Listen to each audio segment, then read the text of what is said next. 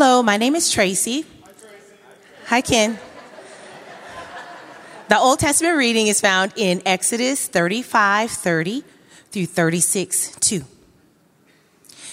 Then Moses said to the Israelites, See, the Lord has called by name Bezalel, son of Uri, son of Hur, of the tribe of Judah. He has filled him with divine spirit, with skill, intelligence, and knowledge in every kind of craft, to devise artistic designs, to work in gold, silver, and bronze, in cutting stones for setting, and in carving wood in every kind of craft. And he has inspired him to teach, both him and Aholiab, son of Ahisamach of the tribe of Dan. He has filled them with skill to do every kind of work done by an artisan or by a designer or by an embroiderer in blue, purple, and crimson yarns, and in fine linen, or by a weaver, by any sort of artisan or skilled designer. Bezalel and Aholiab and every skillful one to whom the Lord has given skill and understanding to know how to do any work in the construction of the sanctuary shall work in accordance with all that the Lord has commanded. Moses then called Bezalel and Aholiab and every skillful one to whom the Lord had given skill, everyone whose heart was stirred to come to do the work. The word of the Lord. Good morning. My name is Debbie. The New Testament reading is found in Galatians 6 4 through 10. Each person should test their own work and be happy with doing a good job and not compare themselves with others. Each person will have to carry their own load. Those who are taught the word should share all good things with their teacher. Make no mistake, God is not mocked. A person will harvest what they plant. Those who plant only for their own benefit will harvest devastation from their selfishness, but those who plant for the benefit of the Spirit will harvest eternal life from the Spirit. Let's not get tired of doing good, because in time we'll have a harvest if we don't give up. So then, let's work for the good of all whenever we have an opportunity, and especially for those in the household of faith. The word of the Lord. Good morning. My name is Pam. Hi, Ken, and everyone else. If you're able, please stand for the gospel reading found in Matthew 4 23 and 423 and 5, 5 2. Jesus said to them, I am fed by doing the will of the one who sent me and by completing his work. Don't you have a saying? Four more months, and then it's time for harvest? Look, I tell you, open your eyes and notice that the fields are already ripe for the harvest. Those who harvest are receiving their pay and gathering fruit for eternal life, so that those who sow and those who harvest can celebrate together. This is a true saying that one sows and another harvests. I have sent you to harvest what you didn't work hard for. Others worked hard, and you will share in their work. The Gospel of the Lord.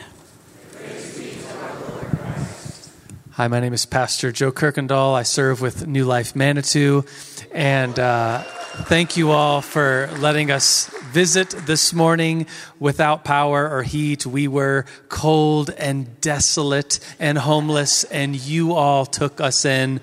Well done, good and faithful servants of New Life Downtown. Would you remain standing? We get to declare our faith. We're going to say in unison the Apostles' Creed.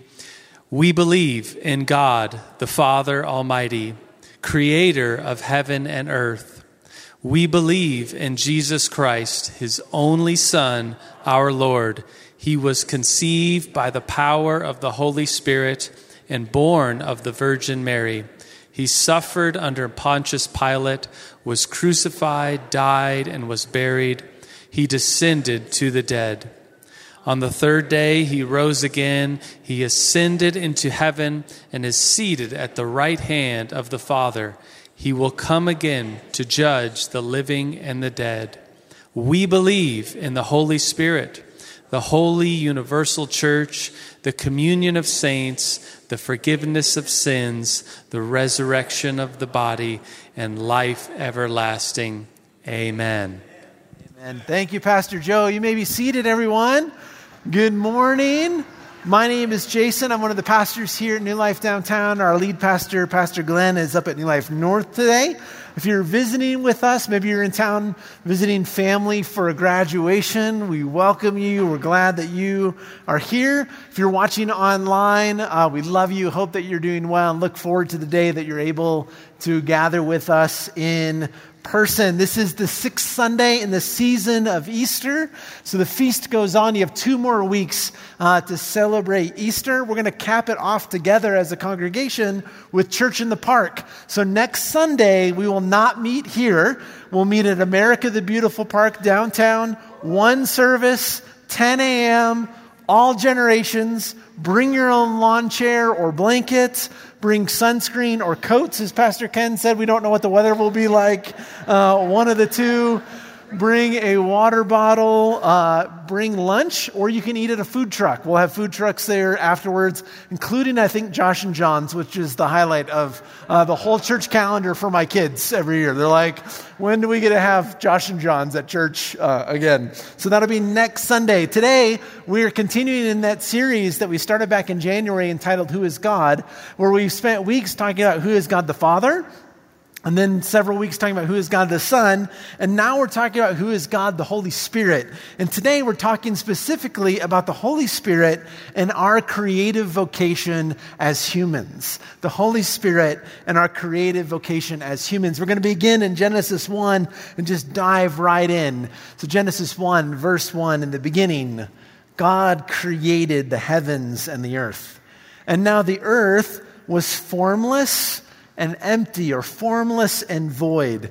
And darkness was over the surface of the deep, but the Spirit of God was hovering over the waters. When God begins to create the entire cosmos, we see that whatever He's working with is described as formless and empty and dark, sort of like Iowa in the winter or Colorado, or Colorado in May, I guess, is, you know, about this at the same time here. You just don't know when these snowstorms are going to hit. But here we have the Holy Spirit present and the Holy Spirit hovering over the surface of the deep. One of the things that we've said throughout this entire series is it important for us as the people of God to remember that whatever the Trinity does, the Trinity does together.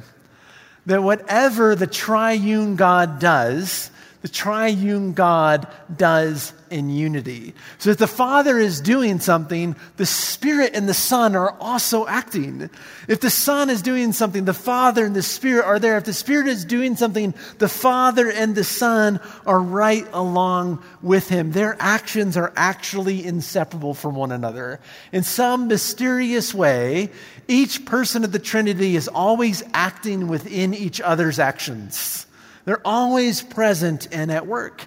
And so that's true even at creation. That it's not just the Father who creates, but the Son is present and the Spirit is present and the entire Trinity is at work in creation. How it actually works, we're left to kind of just imagine it a little bit. St. Basil, one of the early church fathers, was trying to wrap his mind around the Trinity's work in creation. And in his beautiful work on the Holy Spirit, he said this He said, The Father brings everything into being through the Son and brings everything to perfection through the spirits. I love that. Brings everything into being through the Son and brings everything to perfection through the Spirit. However, we imagine it, though, what the scriptures want us to know is the entire Trinity is at work. As that includes the Spirit. The Spirit of God is active in the very creation of the world. We could even say that the Spirit, the Holy Spirit, is the creator spirit. That this is who the Holy Spirit is. The Spirit is a creator. The Spirit is the creator. It's the Spirit who creates. And what happens in Genesis over the next six days after that initial sort of opening is just unbelievably majestic. that we see what happens is that which was formless becomes defined, that which was empty becomes filled, that which was chaotic becomes ordered, that which was dark gets shattered by light. The thing that was a nothingness, now the Lord looks at and describes as good. That which was uninhabitable is now able to sustain life. That which was lifeless is now teeming with all varied kinds of life. That the Spirit has transformed this into something beautiful and full of life and wonder. And of course, when we get to the end of those six days, then we read that line. It says, Then God finished all of the work that he was doing and he rested. So, what happens to us oftentimes is when we hear that, God finished for all the work that he was doing, and then on the seventh day he rested. What we tend to have a picture of is we tend to have a picture that God is going about creating the world, and he sort of takes creation and he wraps it up in a big present and then hands it over to his people. And we have this idea sometimes that happens for us as when we're kids. Did you ever have those moments when your parents got you a present and you like tear the whole thing open and you look at it and you just can't wait to like tear the box apart and again and just start playing with the thing. And then all of a sudden your parents are like, oh, be careful. Like, don't do that. Don't, don't, don't, like, you're going to break it. Something's going to happen. And I even had these moments as a kid where my dad, when we would have certain guests, he'd say, I think it's actually better if we don't open this one.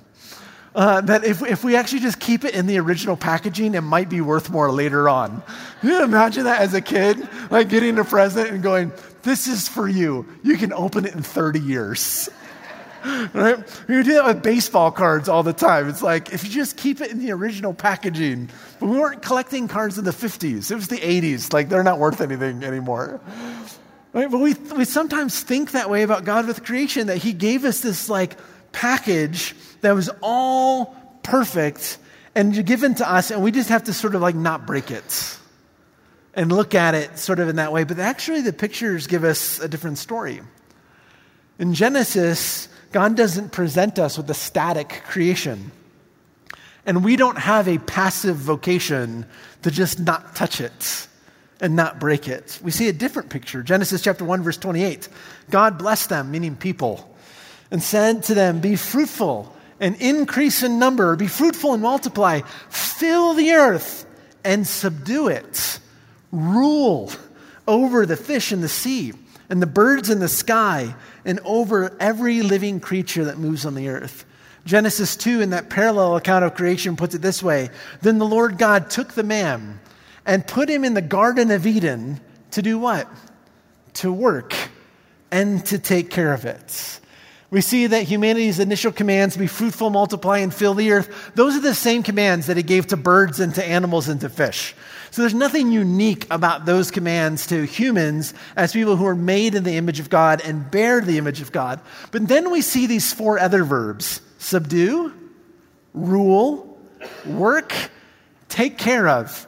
The word is actually to guard or to protect. These verbs are the things that are unique to us as humans to work, to care, to guard, to protect, to cultivate. This is what image bearing looks like in this place. These verbs actually suggest to us that creation is a bit wild. That the Garden of Eden was not an English tea garden. There was more going on in this place. That the Garden of Eden, that the original creation actually needs cultivation. It needs care. It needs protection. It needs work. And we were placed in the garden by God to actually come alongside and do that. And that all happened before the fall. That all happened before we rebelled against God. There was work to be done. It's not simply that work is a curse that is upon us because we rebelled against God. It was present from the very beginning.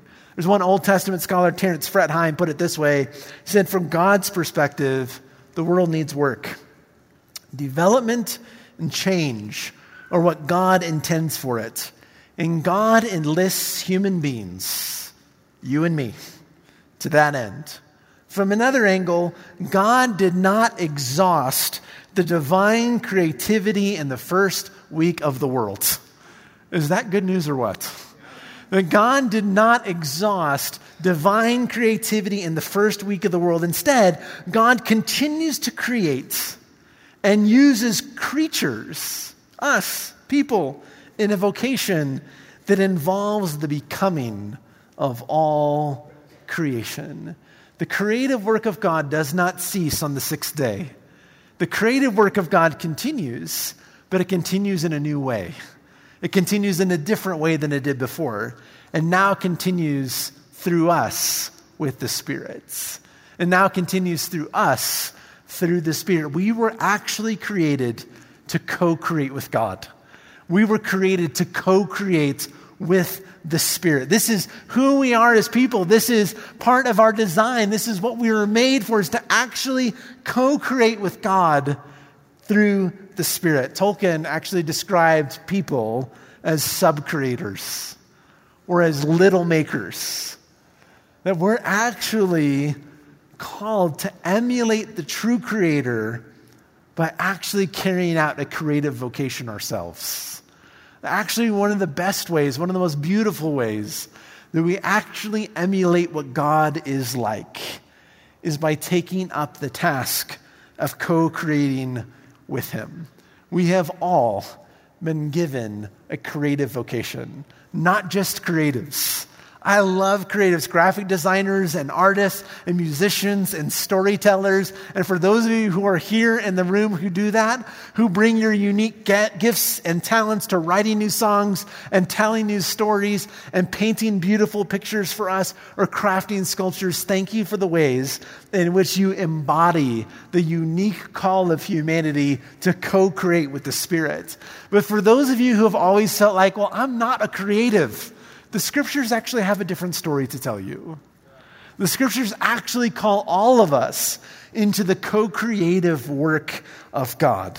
We all have a creative vocation. And that's not just in our paid work. Sometimes when we think about those things, we're like, well, in my paid work over here, that's the only thing I'm talking about. We separate things sometimes that the scriptures don't separate. The scriptures don't separate our paid work from our unpaid work from the things that we are hired to do versus the things that we have to do because we own a home. and there's work that has to be done there. Actually, all of it is considered a space in which we're invited in, both our jobs and the places we volunteer, and kids, all of those chores that your parents have you do. In my house, it's on Fridays. We're actually meant to continue what was started in Genesis 1. We're invited to continue it our call as the people of God is to actually identify places in the world that are formless, to identify places that are dysfunctional, and to bring definition and function to them. We're called to identify the places in our world that are empty, that are void, and to actually fill them with the goodness of God. We're called to identify the places around us that are chaotic and confusing, confusing and bring order and peace and clarity into those places. We're called to look around and see the places that are dark and cold and actually enter into those with the light and warmth and truth of Jesus Christ.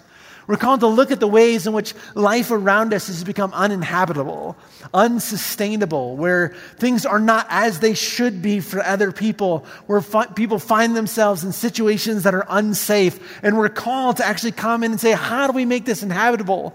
How do we make life sustainable? How do we help life flourish here? We're called to look around at the places that there's evil and start working for them to be good again.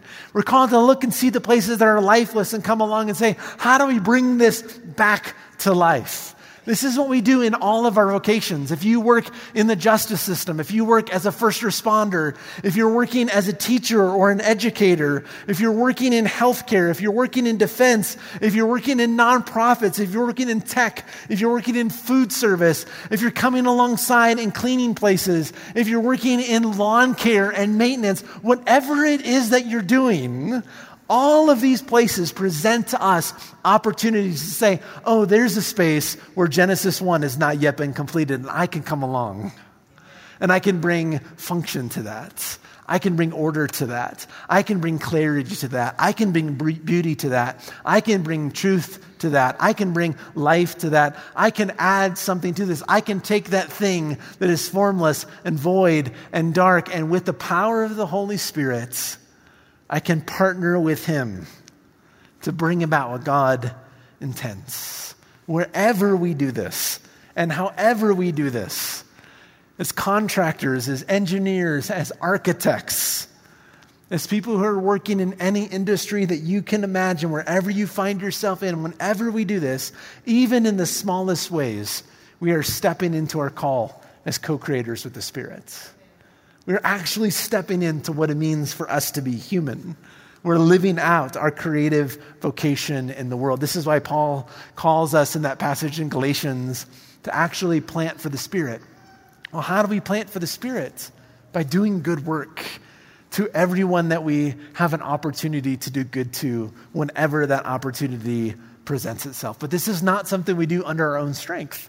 This is something that we always do with the Spirit. We do not create on our own. Instead, we collaborate with the Creator Spirit. There's a beautiful example of this in Exodus 35. Exodus 35 tells the story about the people that God gathers together to create and construct the tabernacle. And it was just read beautifully for us by Tracy, who nailed all those Old Testament names just a second ago. Well done. We'll see if I do half as well as we walk through. So, Exodus 35 then Moses said to the Israelites, See, the Lord has called by name Bezalel, son of Uri, son of Hur, of the tribe of Judah, and he has filled him with divine spirit. The original language says, has filled him with the Spirit of God, with skill, with intelligence, and knowledge in every kind of craft to devise artistic designs and to work in gold and silver and bronze, to work in cutting stones for setting and in carving wood and every kind of craft. And he's inspired him to teach both him and Aholiab, son of Ahisamach, of the tribe of Dan. And he's filled them with what? Filled them with skill to do every kind of work done by an artisan or by a designer or by an embroiderer in blue and purple and crimson yarns. I'm not sure what school colors those are, but if it's yours, you can holler out at that point. And in fine linen or by a weaver, by any sort of artisan or skilled designer. What this, what this passage tells us is that there was this work to be done, this designing and constructing the tabernacle, and God filled these gentlemen and those that came around them with the Spirit of God to do the work.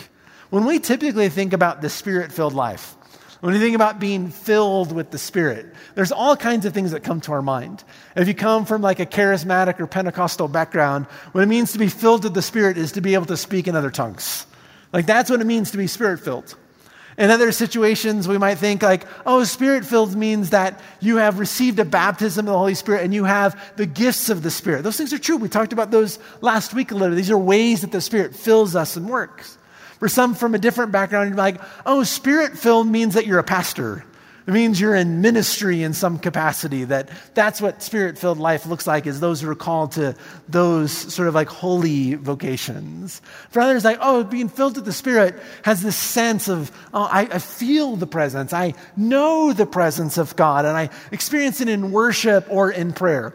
My guess is it's very rarely that we think, oh, the Spirit filled me to do my job. The Spirit is filling me for my vocation. The Spirit is filling me for my career. The Spirit is filling me for the work that I'm doing, both my paid and my unpaid work. We tend to sort of isolate the Spirit to these kinds of things and these kinds of activities and see all of these things over here are spiritual, and this stuff over here, well, that's just something else. That's just like the stuff that we have to do. But God doesn't split up our lives that way. And the Spirit doesn't sort of say, like, oh, I'm interested and active in this area of your life, but not this area over here. The Spirit doesn't have to be diminished in that way. The Spirit actually wants to be involved in every aspect of our life. Here in this situation, there was a job to do. And so the Father called people to do it and then filled them with the Spirit and filled them with skill, with intelligence, with knowledge, the things that they needed to do the work. The Spirit was filling them for those things. The Spirit showed them what to do and how to do it and gave them the ability to do it. Through the Spirit, they knew what they needed. Through the Spirit, they had insight into tackle problems. Through the Spirit, all of their experience and training and natural gifts and abilities and skills were being used in a particular way. Why? Because the Spirit is the one who actually enables our abilities. That this is what the Spirit does. The Spirit is the one who is enabling you to do the very things that you are called to do in the place that you find yourself in. This morning, I just want to encourage you when you think about your work, whether that is your paid or your unpaid work. Maybe that's the work of being a student. Maybe it's the career you find yourself in right now. Maybe it's the work that you find on the other side of retirement where all of a sudden the work has shifted or changed. Or maybe you're in the middle of a job transition and thinking through things. When you see all of the things that are before you to do, and you think about what you have, what you bring to those situations, what you offer, the unique skills and talents and gifts and abilities that you have. Do you see those things as the gifts of the Spirit? Do you see those things as the way the Spirit has actually filled you? So the Spirit is filling you for those things too. Or maybe you find yourself in a situation where, like, hey, in this season of my life, or in this vocation that I'm in right now, in this job that I'm in, or in this situation outside of work, do you find yourself needing to do something, needing to respond to something, and finding lack? Then I actually I don't know what to do in this situation. I don't know how to solve this problem. I don't know how to relate to this person. I don't know how to get around this challenge or through this situation that I'm in. Have you asked the Spirit of God to fill you for that? Sometimes we ask the Spirit of God to fill us to do all kinds of things. But this passage invites us to ask the Spirit of God to come and fill us, even for the things that we're encountering in our paid and our unpaid work. The Spirit is the one that is enabling our abilities. Or maybe you find yourself in a situation where your abilities have changed. That maybe there's been an accident that's happened, maybe a sickness that's happened. Maybe it's just the likelihood that as we get older, our abilities shift, our energy shifts. The things that we were once able to do, we're not able to do in the same way, in the same time, to the same degree that we're able to do them before. But what are the abilities that the Spirit is now highlighting in this season? What is he highlighting? The things that are still in the power that he's given you to be able to do. If you begin to see those things as a gift, or only seeing the things that have been lost, are you seeing new gifts? Because the Spirit's wanting to work in those things, in those places, in the season that you're in, enabling your abilities for what? For co creation, for working alongside of Him in all of those places of need in the world and bringing whatever it is that He's given you to bear on those things. Or maybe this morning you're like, actually, I haven't really thought those thoughts before because I've never actually seen my work as something spiritual. I've seen, Pastor, I've seen your work as something spiritual, but not my work as something spiritual. But your vocation is a holy vocation as well. You're called into that place. And maybe you just haven't seen it that way. We're like, well, I just do this work because I kind of like it. Or I just do this work because uh, I became interested in this. Or I just did this work because I, I happen to be good at these kind of things, but it's just a job. It's just chores. It's just a to do list. Is it? Maybe it's something profoundly more. or Exodus 36 2 says this Moses then called Bezalel and Aholiab and every skillful one to whom the Lord had given skill Everyone whose heart was stirred, for what purpose? Was stirred to come and do the work. Was stirred to come and do the work. See, the Spirit is the one who always stirs our passions. The Spirit is the one who, st- who stirs our desires. The Spirit is the one who stirs our interests. The Spirit is the one who stirs the things that we care about. The Spirit is the one that causes us to be concerned about certain things in the world, or causes us to enjoy certain things, or causes us to, to be interested in certain things. The, the Spirit is the one that stirs all of that. How does He do it? He does it in a variety of ways.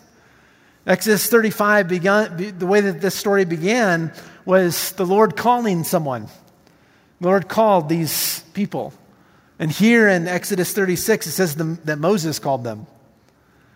The way that the Spirit stirs is by the Lord calling us, and oftentimes that call comes through other people. Other people starting to point out, hey, actually, you're really good at that. Hey, you're talented at that. Hey, I have this need. I need help here. And oftentimes, the way that the Lord calls is He does through, so through other people. Have you thought just maybe in those moments where you became interested in something? Do you ever think that maybe that was the Lord calling you? Calling you into that place, calling you into that career, calling you into that profession, calling you into that opportunity? Or have you ever thought maybe the things that people have said to you over the years, like, you're really good at that? You're quite talented at that. That seems to come really natural to you. Have you considered that that may be the way the Lord is calling you into something through the course of other people. When I was a kid, uh, there would be, you know, either at school or at church, always these, you know, sort of like programs uh, where kids would be singing. I don't know why, we just have this like incessant need as people to put kids in front of crowds and tell them to sing. Uh, and always, as our group was preparing for that, the teacher or the organizer, whoever it was, would, would come alongside me at some point along the way, and they would say, Jason, we have this really special part for you. We need someone to introduce the class at the beginning. Could you read this to everyone? In the middle of the song, we'd like someone to read this scripture. Could you read that scripture? Could you introduce this piece by telling us who it's from? And then you can just be seated right over here while the rest of your classmates sing. I think that was the way the Lord was telling me He did not gift me for music. And maybe, just maybe, there were seeds for public speaking just planted in me in those moments. Maybe that was the Lord speaking through other people, well intentioned or not. The other ways that the Lord kind of works in these places, it says here in this passage that everyone who has skills and everyone who the Lord gave skills. Isn't that fascinating? Everyone who has them and everyone who the Lord gave them. Well, which one is it? Yes. Yeah, whatever skills you have, the Lord gave in some way. And whatever skills you've continued to grow in, the Lord has given in some way. One of the ways the Lord leads us in these sort of moments of asking, like, Lord, where are you calling me to co create with you in the world? is by simply recognizing what are the skills that I have? What am I good at? What has the Lord already placed inside of me? And how can I hone those things? How can I grow in them? How can I get better at them? And how can I use them to help others? How can I use them to come into a Genesis 1 world and partner with the Spirit and continuing to bring about life and beauty and wholeness and goodness and truth in the middle of those moments? What are those things and how can I give myself to them? When I was a high school student, my uh, older brothers spent a lot of time in vocational tech classes. They were really handy, just good at those kinds of things. And so I thought, following in my older brother's footsteps, I need to take woodworking. And so I showed up for my first woodworking class, and they began, the professor began to talk at the front, and I had no clue anything that he was saying. And I'm looking around, and all my classmates who grew up on farms working with their hands, they're like, we get all of this.